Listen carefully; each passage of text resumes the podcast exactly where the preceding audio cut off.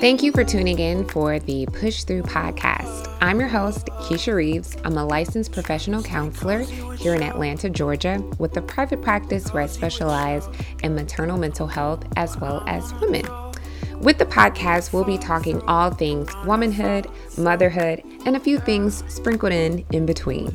So sit back, relax, and enjoy a quick chat with me. Today's episode is sponsored by A Day Accessories. We wear many hats wife, mother, friend, employee, in home housekeeper. And while we take on these responsibilities, it can be hard to also care for our hair care needs. That's where A Day Accessories comes into play. Look chic in a Zoom meeting with a stylish headband that's no fuss and effortless head over to A Day Accessories over on Etsy.com and look up A Day, A, D is in David, E is in Edward, Wraps. A Day Wraps on Etsy to check out the most chic and stylish headbands for a no fuss day to day routine for all mothers and women out there. Thank you guys for tuning in for another episode of the Push Through Podcast. And I am so excited to have my next guest, Erin Simpson. Hello, Erin. Hi, Keisha. now, Erin is. Thanks for having me. Oh, thank you. Um, she is an author. Um, anybody who attended the Push Through Mama Breathe event that I had in September was able to get her journal that was in your package that you got that kind of paired along with that. Um, but in addition to her being an author, she's also an advocate for perinatal mood and anxiety disorders, and she's a mother. Um, so I'm excited just to be able to talk about her own experience with motherhood and what prompted her to start her advocacy as well as writing about her experience. So, first, uh, tell us a little bit about yourself. Um, I am, I just, well, I guess this summer, I have no concept of time anymore. Um, I just turned 36 and my kids are five and three. Um, so uh, the Christmas break, um, I'm using air quotes, kind of made me freak out that I'm about to have a kindergartner oh, yeah. and how are they even going to be ready for school because of homeschooling and um, so that's where I am right now. I'm kind of a like a worry wart ball of just like chaos and energy and um, so I I stay at home with the kids. Um, so I'm a mom, I'm a teacher, I'm the chef, I'm the mm. launderer, the cleaner, um, the entertainer, the event planner. Um, and so for the last six months, I'll say, I have not even typed out a sentence for good moms have bad days. Mm. I think the last post even that I did on Instagram was in November. Um, so, uh, which is weird for me because I've been writing since I was about uh, probably in sixth grade, but professionally mm. since um, 2004. Mm-hmm. Um, and I worked as a newspaper reporter before becoming um, a outreach director for Girl Scouts mm. in Charlotte, North Carolina. Mm-hmm. I loved that. I loved working with the girls. Um, and then I did um, health outreach for a cancer hospital in Charlotte as well before I became a mom. Then I got struck pretty, pretty bad with um, postpartum depression, and um, that was when we made the switch to me being a full time mom. Gotcha. Okay. Okay. Um, before we dive into your motherhood experience, are you originally mm-hmm. from Charlotte? No. So I have a, a, a weird um, family moving history, if you will. Mm-hmm. Um, my I was born in Turkey. My oh, mom, cool. my mom's American, was American. She just passed um, in December. Oh. Um, but uh, she was American. My dad was Turkish. They met at UNC Greensboro hmm. um, when he was an exchange student. They whisked off to Turkey for their whirlwind romance and um, had me and my brother. And then my mom moved us here when things with the two of them went south. Mm. So um, I grew up in, in North Carolina, um, but I've lived kind of all over the state um, for work reasons. Um, and now we are in Wilmington at the coast, where hopefully we will be indefinitely um, after three years in Texas for my husband's job. Right. I remember when we were talking um, earlier, I think you were in the process of moving or you had recently moved. Yeah, I think we had just moved, mm. like maybe like within a couple weeks. Mm-hmm. had just finally gotten back to North Carolina. Gotcha. Okay. Yeah. So throughout your childhood, um, and you may not because some some girls, you know, motherhood is just like a far fetched thing, but of course, like us being introduced to Disney and how that kind of warped mm-hmm. a lot of mm-hmm. our minds of, you know, getting married and meeting Prince Charming and, and all of that nonsense. But did you feel like you always knew that you wanted to be a mother, or was that something that was not even like a thought until you were older? Um, I'm really glad you asked that because um, the last couple years have made me think about that a lot. No, I did not want to be a mom. Mm. Um, I had always said, I think the first time it like clicked in my head was when we were in high school and trying to figure out like college and stuff like that. And and for some reason, when I was having those conversations with family, I was always like, I don't want kids. Mm. I want to do X, Y, Z, and I want to be here, and I want to do this, and da da da. And like, I just, it was not on the radar. Um, and I, I think part of it was just because of my family dynamic mm-hmm. and having seen the divorce with my parents and just um, just knowing what I went through as a as a kid and adolescent, like puberty was rough. Mm-hmm. Um, middle school was terrible. you, you know, I didn't. I never really felt comfortable in my skin, probably until I mean maybe in the last couple of years. So mm-hmm. until motherhood and all that stuff happened. Mm-hmm. Um, uh, so, but then I met my now husband, and I was just so in love with him mm. and his family, and they had such a different dynamic than what I grew up in. They were a big family, boisterous, always did holidays really well, really fun. Um, I mean, my family did holidays fun too. I'm not, you know, uh, not to disparage them, mm-hmm. but there was just something about Michael's family dynamic that I was like, I could see having kids, and um, we we got married and um, we had like six months between our um, uh, ceremony and our like reception, mm-hmm. and um, we we got pregnant like immediately. so um, it was we kind of didn't have too much time to think about it and mm-hmm. say, oh, do we want to do this? And we just we just did it, and here we are, two kids later. So. Oh wow!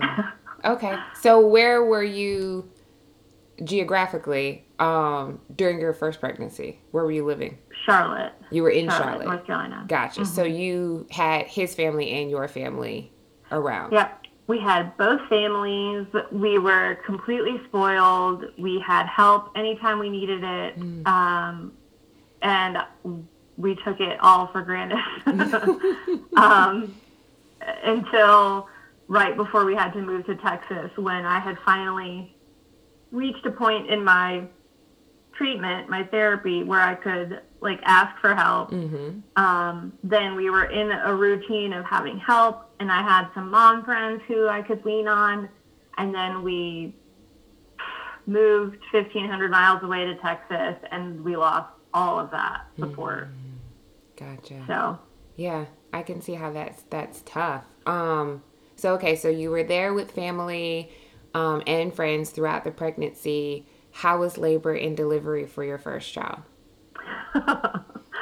um, terrifying. So we did. My husband and I, we were so excited. Like the second we found out we were pregnant, we went out and got like baby books, the mm. what to expect when you're expecting, mm-hmm. all that stuff. We were like, we are gonna be ready. And then um, I worked for the hospital because they were partnered with the cancer center. So we got all of the like baby classes for free. Mm, nice. So we took just about all of the ones you could take. Oh, cool. And we were like, yes, ready. We even did um, a couple of the like the labor classes. It wasn't like Lamaze, but um, I don't remember. We did them. We felt prepared.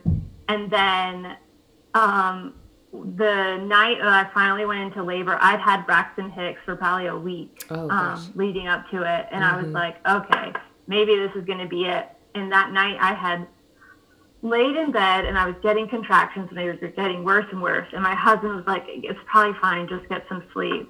And then I had like, I just laid there and I was just like repeating the um, Hail Mary to get through the pain.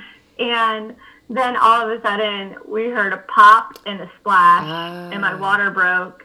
And I was like, Michael, my water broke. And he was like, really? And he came and looked, and the mucus plug had come out on the floor. And he was just like, oh my. So he- I was like, well, get ready. I know, right? this is just the beginning. So um, he brought me my phone, and we called the, you know, the call line that the doctor gives you if you're in labor, and they ask you all those questions, and and like meanwhile the contractions are just getting worse and worse and worse, and um, she was like, okay, well, get dressed, get you know, get to the hospital. And so my husband is driving me, and the road from our house to the hospital is a straight shot, but it goes through an older part of Charlotte. So the roads were just like really bumpy. There were some potholes. Like every time he hit, I was just like, I am not going to make it. Like my body is going to break. Mm. This sucks. And then we got to the hospital, and I went crazy. I was like, the lady in the movie who is like out of her mind in pain, yelling at everybody. And because you get there and they're asking you questions like, who's your doctor? Yeah, blah, yeah. blah, blah. And you're just like, do you not understand? Like, there is something going on down below that I don't have any experience with and I'm terrified.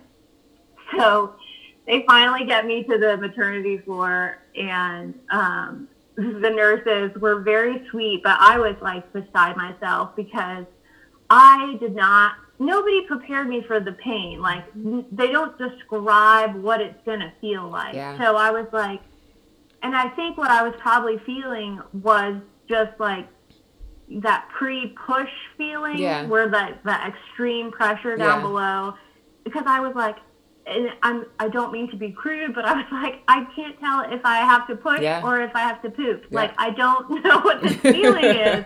And it was so awful. And I was already six and a half centimeters when they put me on the table to check me out. And I was like, I, you have to give me an epidural. Like, Mm.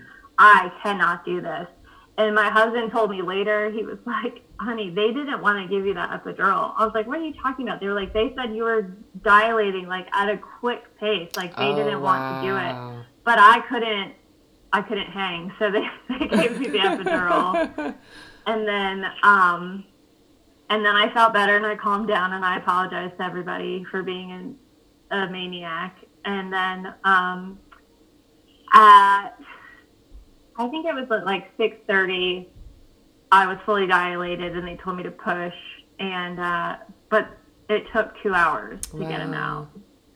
Um, so that was rough Yeah. but but then he was there and he was awesome and that first night in the hospital i was like beside myself i was like this is amazing look at this little tiny creature we made and but he was a very from the beginning a very um vocal baby just a lot of crying especially that first night and my husband like his face you could just see like the shell shock he was just like what have we done I know, right? It's real and like, he's now. fine, he's perfect. um, that so that was our yeah, that's um, which I'm sure like a lot of first time parents can identify with those same like feelings and and all of that emotion. What was it like within those first weeks and first months with him? um exhausting. I think I just I feel like I never woke up. You know, you're just he I breastfed with him and I was, you know, um stuck on the idea of breastfeeding for a full year because mm-hmm. that's what everybody tells you is just the best thing, blah blah blah. And so I was like, okay, we are going to do it. And well, he was a very hungry baby, and so he ate just like around the clock all the time. Mm. I mean, until he was probably whenever you start spacing it out a little more, mm-hmm. like six months or something. Um, and um, so I just felt like I always had him on my boob, and then we would fall asleep like in the bed feeding him, and I would wake up just like terrified yeah. that something was gonna that I was gonna roll over him or whatever. Even after I'd put him in like the little cot next to our bed, I would wake up with that panic. Mm-hmm. So I mm-hmm. just never really slept. And then um, and then he developed a milk protein allergy mm. that turned into more of like a protein allergy. Mm. So in order to keep breastfeeding him, I basically subsisted on oatmeal and like um, dried cranberries mm. and anything just like super bland, no no protein. Because um, he couldn't do the soy, he couldn't do fish, he couldn't do anything. And then I developed a hiatal hernia. Oh gosh. so then, but then I was like, no, I'm gonna keep going. I'm gonna keep doing this. And then, um, I, you know, it just, it was hard. It was exhausting and it was hard. Um, and it wasn't until probably he turned five months where I was like, oh, this is fun. Like this is good. Uh, when when you know they can interact a little bit more and yeah. um, it's not things don't feel quite as emergent mm-hmm. as they do in those first few months. And I like how you said like it wasn't until five months where you could say that that it was fun because you know how society makes it seem like oh as soon as, soon as they're here you know the mm-hmm. angels come out and like it's just you know it works like it's easy like you just kind of figure it out and it's okay but yeah. it is taxing no, no, and especially like if you haven't experienced this before to like have to adjust and especially if they come with like colic or protein allergy or trying to readjust uh-huh. and then you readjust your diet and then you're not sleeping it is a lot yeah. and they don't, and people, you know, the same people that are like, oh, it's so great, motherhood and the newborn phase. And it's like, yes, they're precious and they smell amazing mm-hmm. at that mm-hmm. phase. But, you know, there's also a lot going on with us. Our hormones are changing, mm-hmm. dropping, ri- rising. So mm-hmm. you're still having the heat flashes, your body's recovering, your hair's falling out. Like, all of these things, and nobody asks the mom how she's doing. Right. You know, that's why that Meghan Markle thing was such a big thing a few right. months ago. Yes. Was because she was like, oh, you know, people don't ask that. Yep. Thank you. Right. Um, and it's true. You know, everybody wants to come see the baby, and they're like, oh, can we bring you some food so we can come hold the baby? it's just like, ah, uh, yeah, okay. Um, so it's just, yeah, I, I, I think I think some moms are able to kind of block all that stuff out and everything is magical and wonderful and beautiful always. Mm-hmm. Um, but maybe because I had that added uh, postpartum depression and anxiety, maybe that's why I haven't been able to. And yeah. so whenever I know a mom is pregnant or whatever, I'm always very uh, cautious and quick to make sure they're okay, mm-hmm. that they have what they need, not, you know, every, they've got all the baby stuff, but, yeah, you know, um, and I definitely just tell them the, the ugly truths about things because I think everyone is better off prepared. You know, you can, if you can prepare for the worst and hope for the best, that yeah. way, if something does happen, you could be like, oh, well, it sucks, but it's not that bad. You know, I don't right. know. It's just, you can manage your expectations if you know more of what could be coming. Right. I totally agree. So when you said that you guys were in Charlotte at this point and you were kind of having some challenges in that period, did you reach out to family and friends to help or did you want to try to figure it out on your own? Um so I I just kept saying I was tired. Mm-hmm. And I had a couple of mom friends who had their babies at the same time who were doing really good, but I realized also it was because they were better at asking for help. Mm. I was terrible at asking for help. I was like, I got this. It's fine. Um, I hate pumping, so I'm not going to pump. We'll do a few breaths, blah, blah, blah. It's fine. I just made everything harder on myself because mm-hmm. I thought I should be able to do it by myself. Mm-hmm. Um, and my husband was the first one who, uh, I think our son was like nine months old or so, and my husband was like, "You are not just tired. There is something wrong. Mm. Like, please, could you get some help?" So I had been on um, anti-anxiety stuff before I had my son, and then um, I reached out to my OB OB team. Mm-hmm. You know, you have to see everybody, and um, they said, "Okay, well, we'll increase it a little bit." And then a couple weeks later, it wasn't helping. So I called back, and I'll never forget it. I was just like in tears because I just felt so terrible. Mm. And I just needed help. And um, I was experiencing a lot of, I was crying all the time and I was experiencing a lot of that postpartum rage. Like, mm-hmm. stupid things would make me upset and I could not calm down. Yeah. Um, and um, so I called, and they were just like, um, Doctor So and So says you should just call a psychiatrist. Mm. And I was like, but I'm calling you because I don't have one. Yeah. Like I, you know, and so I had to. Um, I think that night after I had fed my son, or while I was feeding him, I um, looked on the. I was just googling like postpartum depression, um, and uh, found the Postpartum Support International mm. website, found a coordinator through them, Good. found a therapist through them who found me a psychiatrist. Good. Who put me on Zoloft and saved me. That is awesome. So, that is good. And that's also good yeah. that you didn't like stop at that point, you know, of like the doctor's office telling you you should you we're not gonna you know do anything for you. Mm-hmm. fortunately you didn't just like well you know whatever and throw it on the back burner.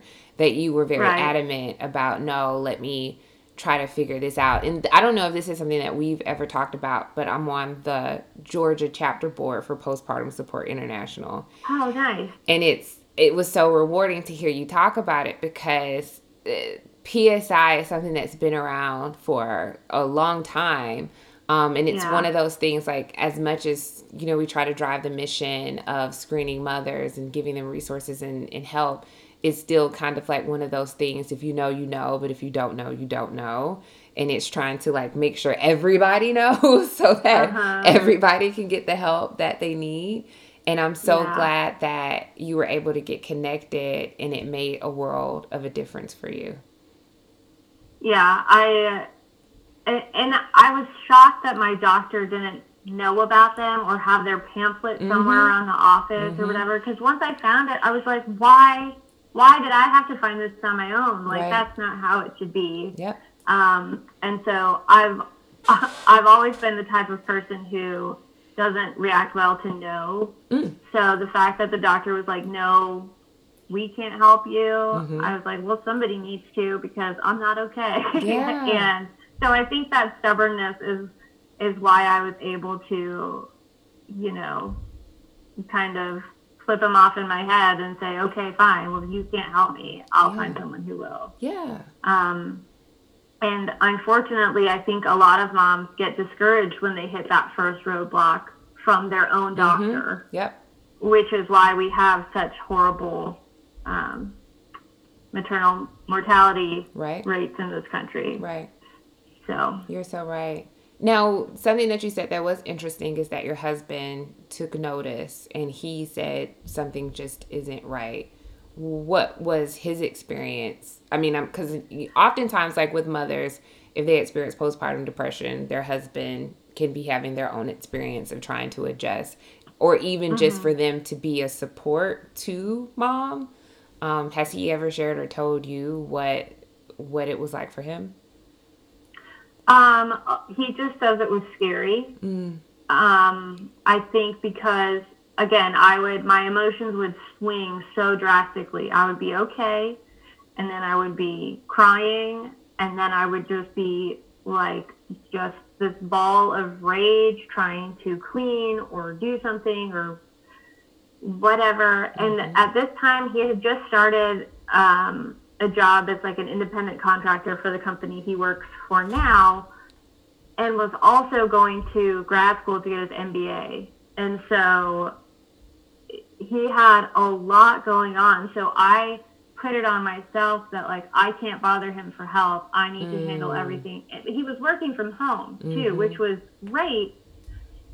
But for some reason, it just made me feel extra like I can't bother him. I need to deal with this stuff on my own. I need to, I, I, I, I, I, I, I. Mm-hmm. And he was just like, you gotta relax. And I was like, I'm just tired. I'm just tired. It's overwhelming, blah, blah, blah, blah, blah. Yeah. Um, and, and then one night we had, I think it was the night that he said, you gotta get some help was we had had a, an argument over something completely ridiculous. I don't have a clue what it was now.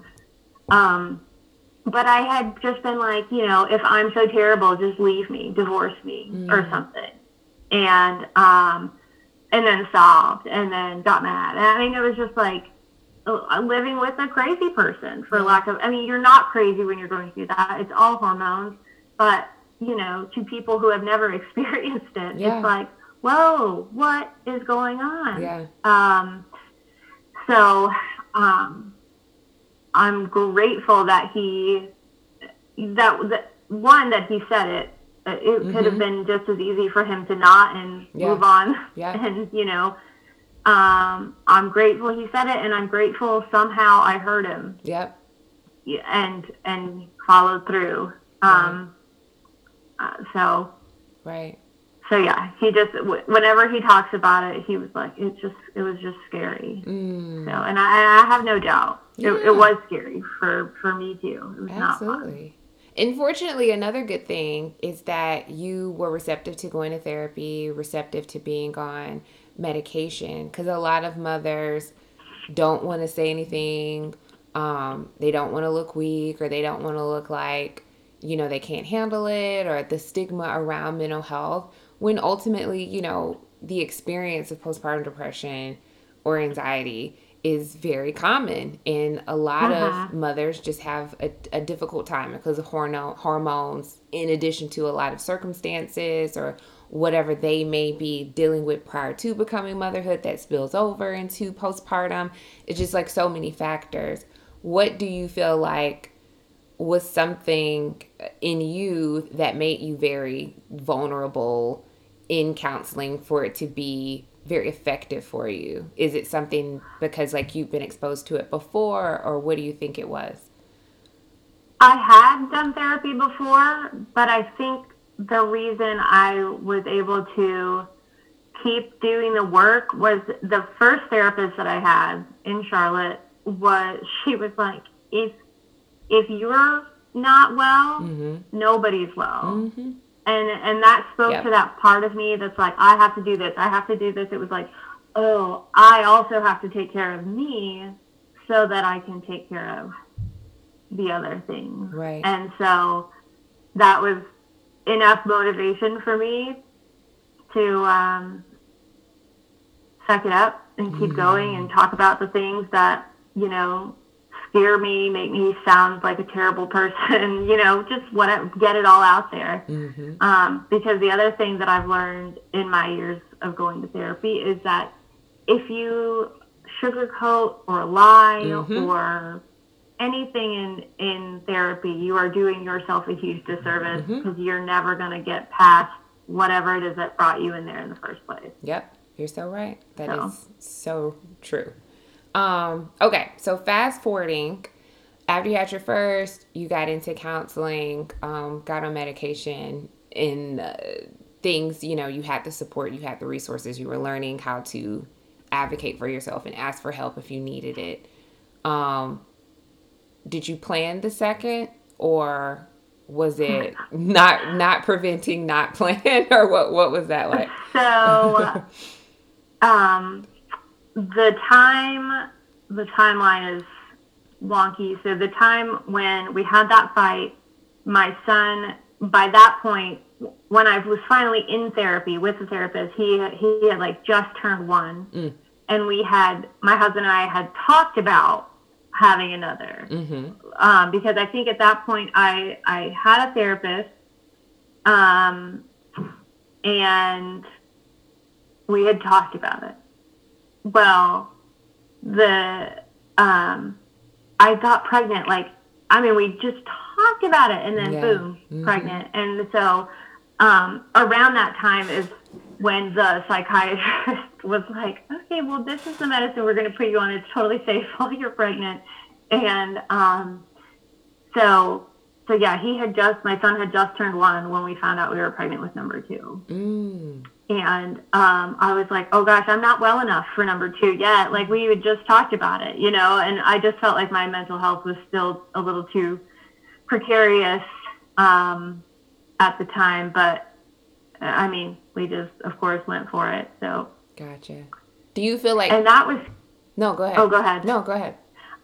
I was just gonna say that was scary too because we found out really early, just like with my son, like it showed up on the test immediately. Mm-hmm. Um, but it was too early to hear a heartbeat at the gyno when they did the, the ultrasound. Mm-hmm. So at the first ultrasound, they were like, oh, we didn't hear anything. It might not be viable. Mm. Stay tuned.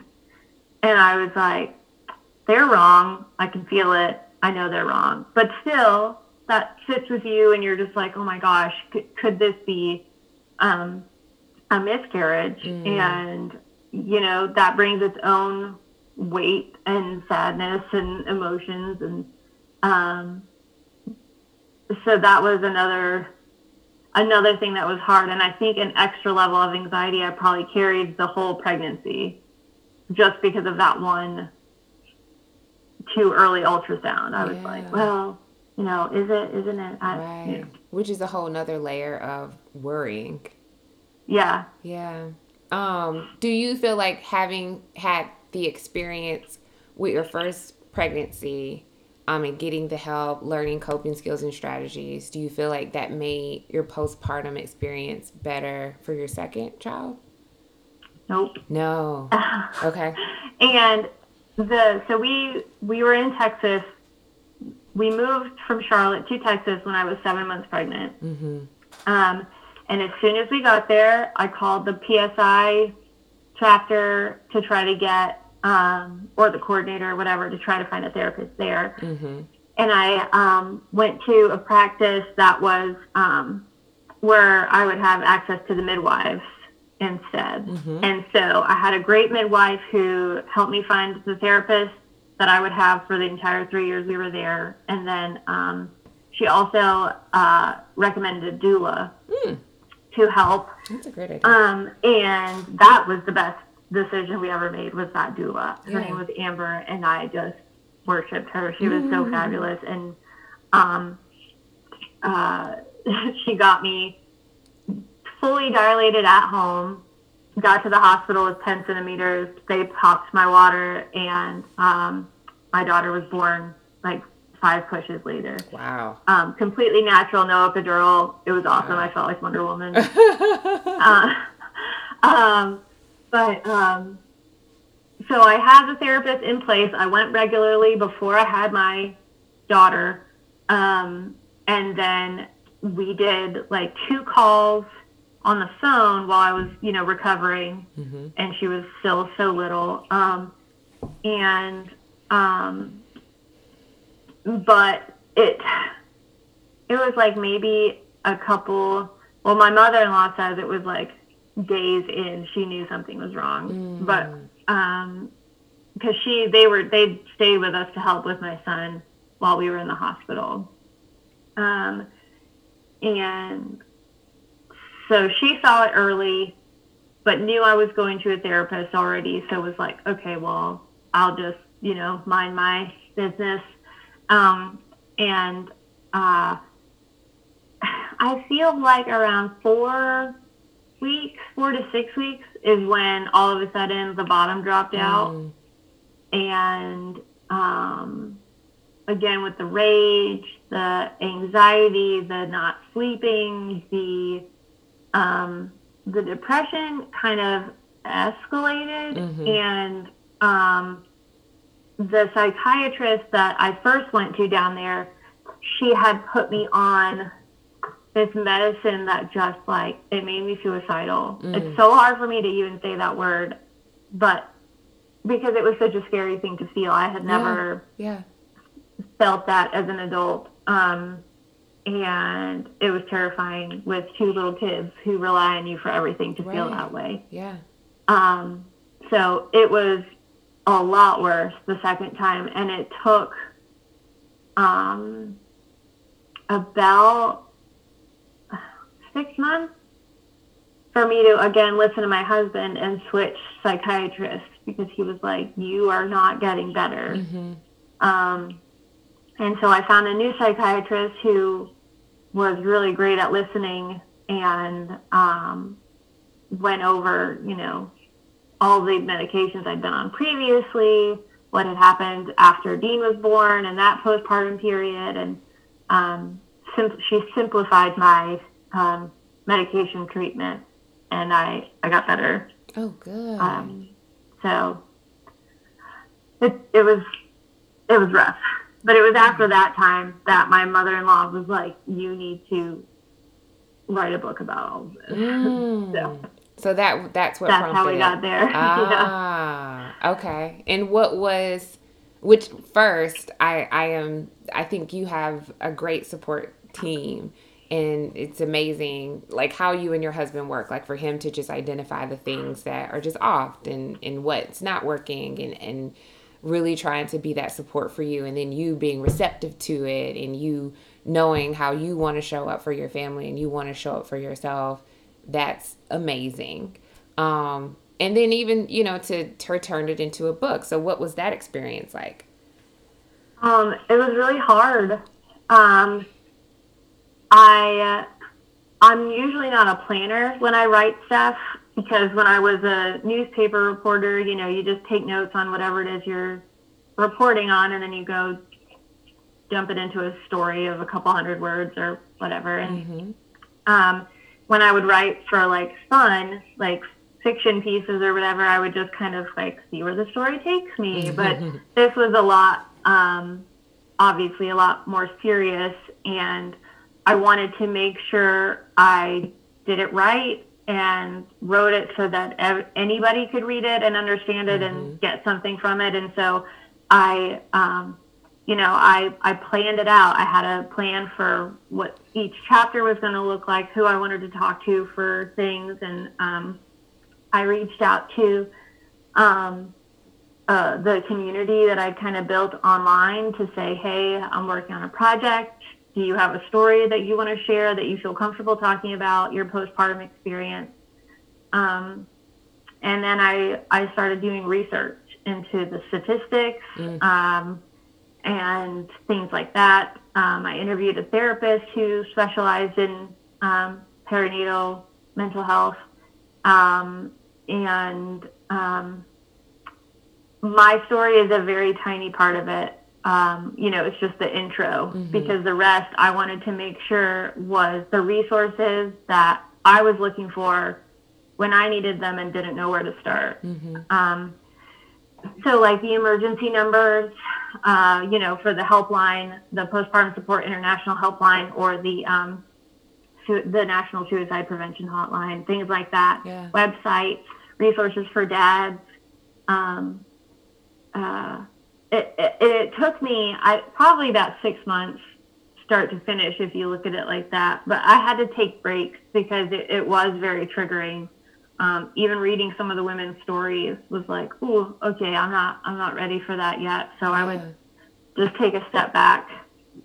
Right. Um, and I can see how. Well, first, I love the title of it being "Good Moms Have Bad Days" because I think that that's so perfectly said. We think that, again, society um, thinks that if you're a good mother, then you don't, you know, lose your crap sometimes or that you don't yell or that you don't, yeah. you know, have meltdowns and it's just like butterflies and arts and crafts all day. But it, it can be like that on Monday. But Tuesday, if you are just like having a not good day, for lack yeah. of sleep or your mood is just off or the kids are just on 110 and you're just not like feeling it and you may need to go sit in your bathroom with the door locked for a 2nd mm-hmm. to gather yourself it doesn't mean that you're a bad mother it means that you are yeah. human and that you're doing the best that you can but you still love yeah. your children and you're still trying to like fight the fight to get through this mm-hmm. well and i think the um, speaking of hiding, I did that the other day. I went to the grocery store to pick up a few things, and I just hid in the car for a little bit after yes. I got what I needed because I was like, I'm not ready to go back and face the yelling and the no, I don't want. To. you know, just, I'm just like, how are you guys so sassy? You're five yes. and three. I don't get it. um, but the you know to talk about the title again, it, it encompasses a lot, but and I also wanted it to kind of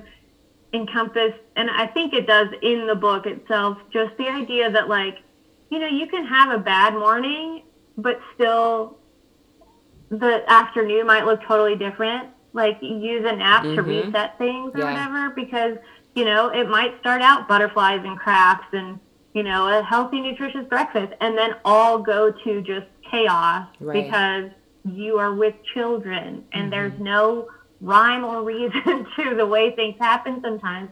And it's okay if you don't handle it like June Cleaver. Yes. Like, you know, it, moms are, I've never seen a group of people with so many expectations on them mm-hmm. from other people and themselves. Mm-hmm. Like, it's just, it's unreal. It, it's a, it's a hard habit to break to get to the point where you can give yourself that grace to be like, you know what, I am a good mom. Mm-hmm. And I show up for my kids. I just might not always show up in the best mood. Yes. And that's okay.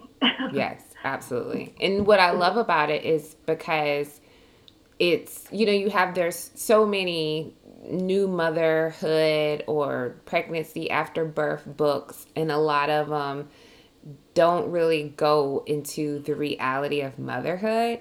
So it's really refreshing to hear how yours is like resources, tools, other stories because people just don't talk about it. And people often yeah. like to sugarcoat the experience. And then when people are in it, then they're like, no one prepared me for this. I didn't know what this is. And then that causes them to have shame because they don't feel like they are living up to these stories or expectations other people have painted and that wasn't even the reality of it all. So that's that's great that you have this and people can you know learn so much from that and take that with them on their journey. And we we've just fought because of social media. I did it too when i first had my son. You fall into that trap of like oh I'll follow this mommy blogger because maybe she'll have some good ideas on how to puree baby food or mm-hmm. or whatever. But then those same blogs are the ones that are like the the toxic positivity kind of like, oh look, I'm always my hair's always done and my makeup's always perfect mm-hmm. and I'm just the happiest mother in the world. Motherhood is all I've ever wanted. It's yes. perfect.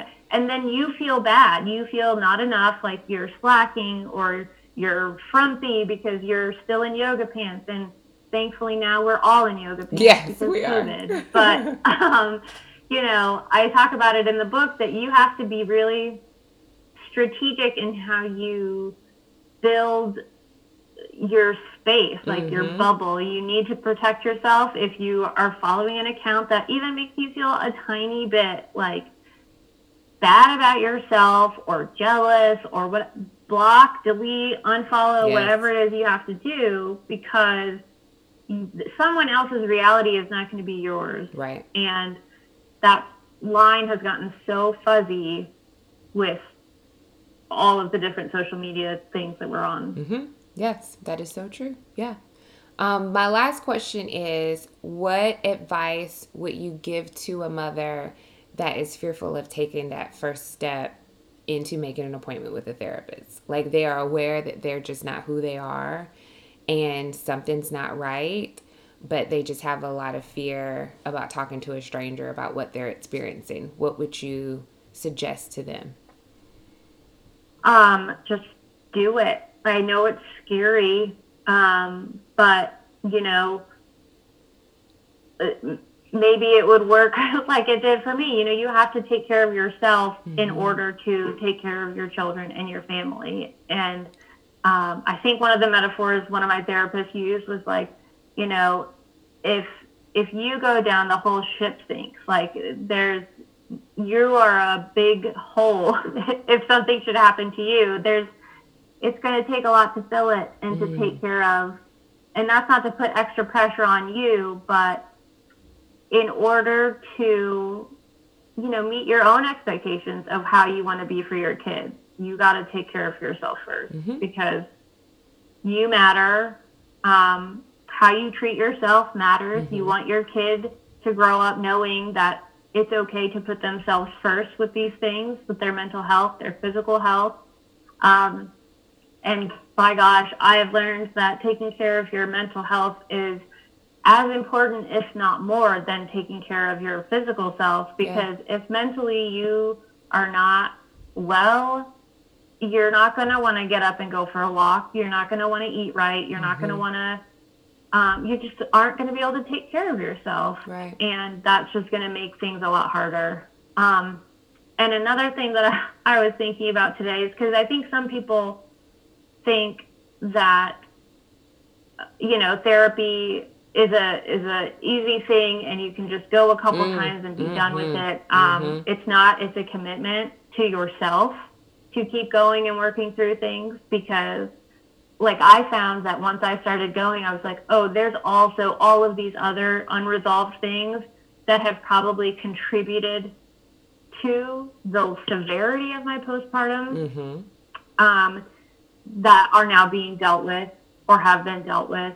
Um, and um, you know, I hear a lot of people say, "Oh, well, it gets it gets easier as the kids get older." And what I've realized is it absolutely does not get easier, mm. but you get better at handling it. Mm-hmm. And so it it seems easier because you are in a place where you're like, okay, I got this. Like right.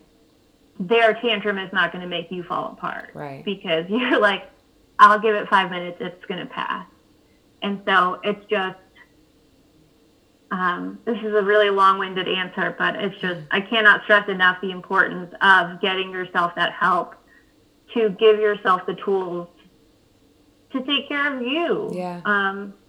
Because um, you know, it's another thing people don't teach us. Right. You know, we're just expected to be. We're just expected to be, mm-hmm. and it's mm-hmm. like, okay, well, how, what does that look like? How do we do that?